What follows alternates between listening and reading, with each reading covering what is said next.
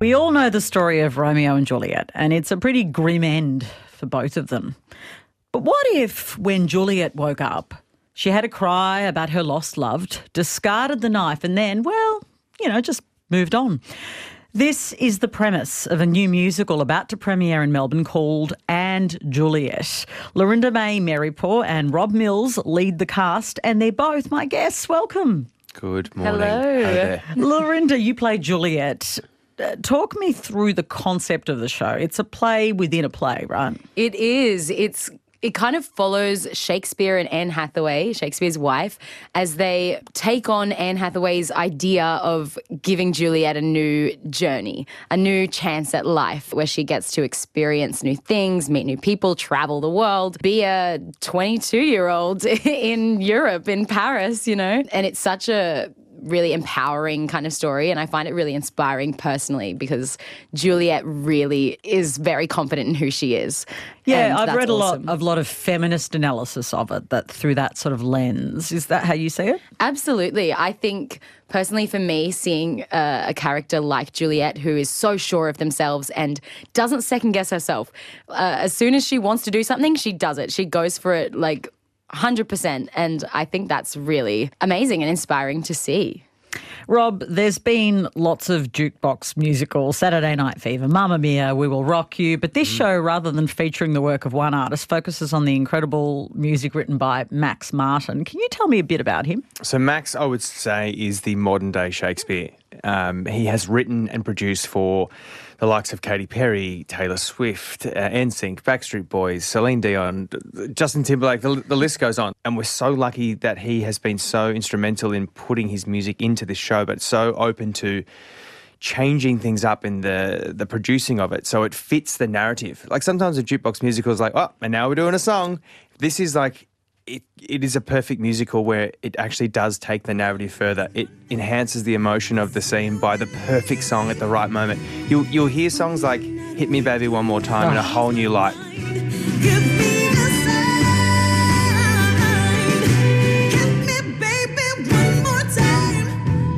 Like when you hear that, but look, I got goosebumps just just just thinking about when Lorinda sings that moment. Yeah, Max is just what an absolute honour to to work with him. I mean, he's not here yet, but he's coming in a few weeks. Well, that sounds exciting. Rob, you play William Shakespeare and open the show in spectacular fashion, rising from the stage, belting out the Backstreet Boys larger than life. Yeah. So I'm super jealous of your life. Yeah. uh, Lorinda, after Romeo dies, you, you sing, as he just alluded to, some Britney Spears. It must be fun getting to perform these massive, epic pop songs. Absolutely. I think I've always been so passionate about musical theatre, but I've also always loved pop music and wanted had this secret dream to be a pop star as well. And so in this show I get to do both of those things, which is just the coolest ever.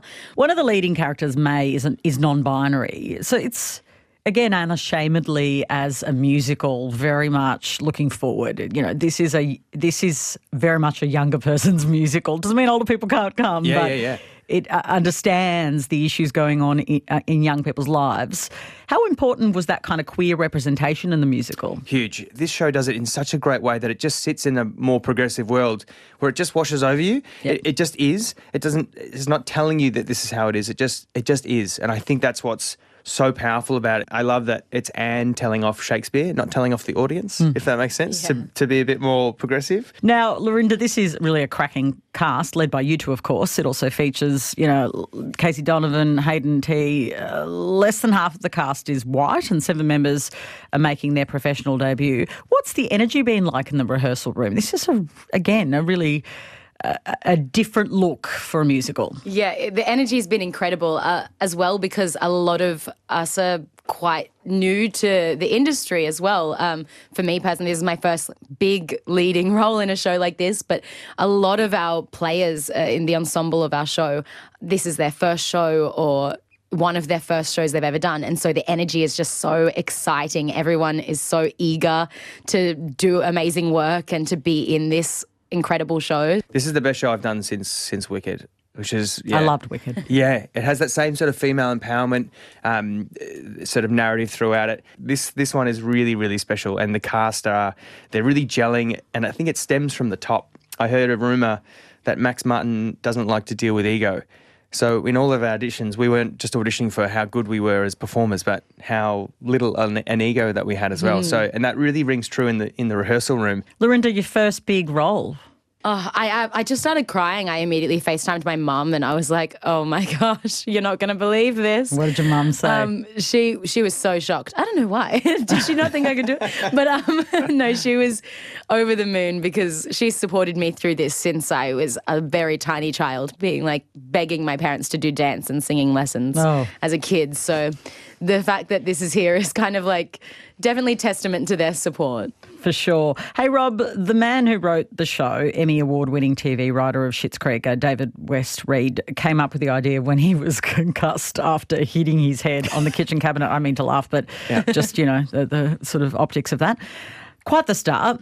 How does he weave songs like Roar and It's My Life by Bon Jovi? Yeah. Like, it's quite, we said pop, pop, pop, but Bon Jovi's even in it. Yeah, I I, I, I don't I don't know how he did it, and if I And it have- works. It works to have just Bon Jovi chucked in. Yeah, it really does. Um, with all of the pyrotechnics that go with it as well. like it is like a pop rock concert at times.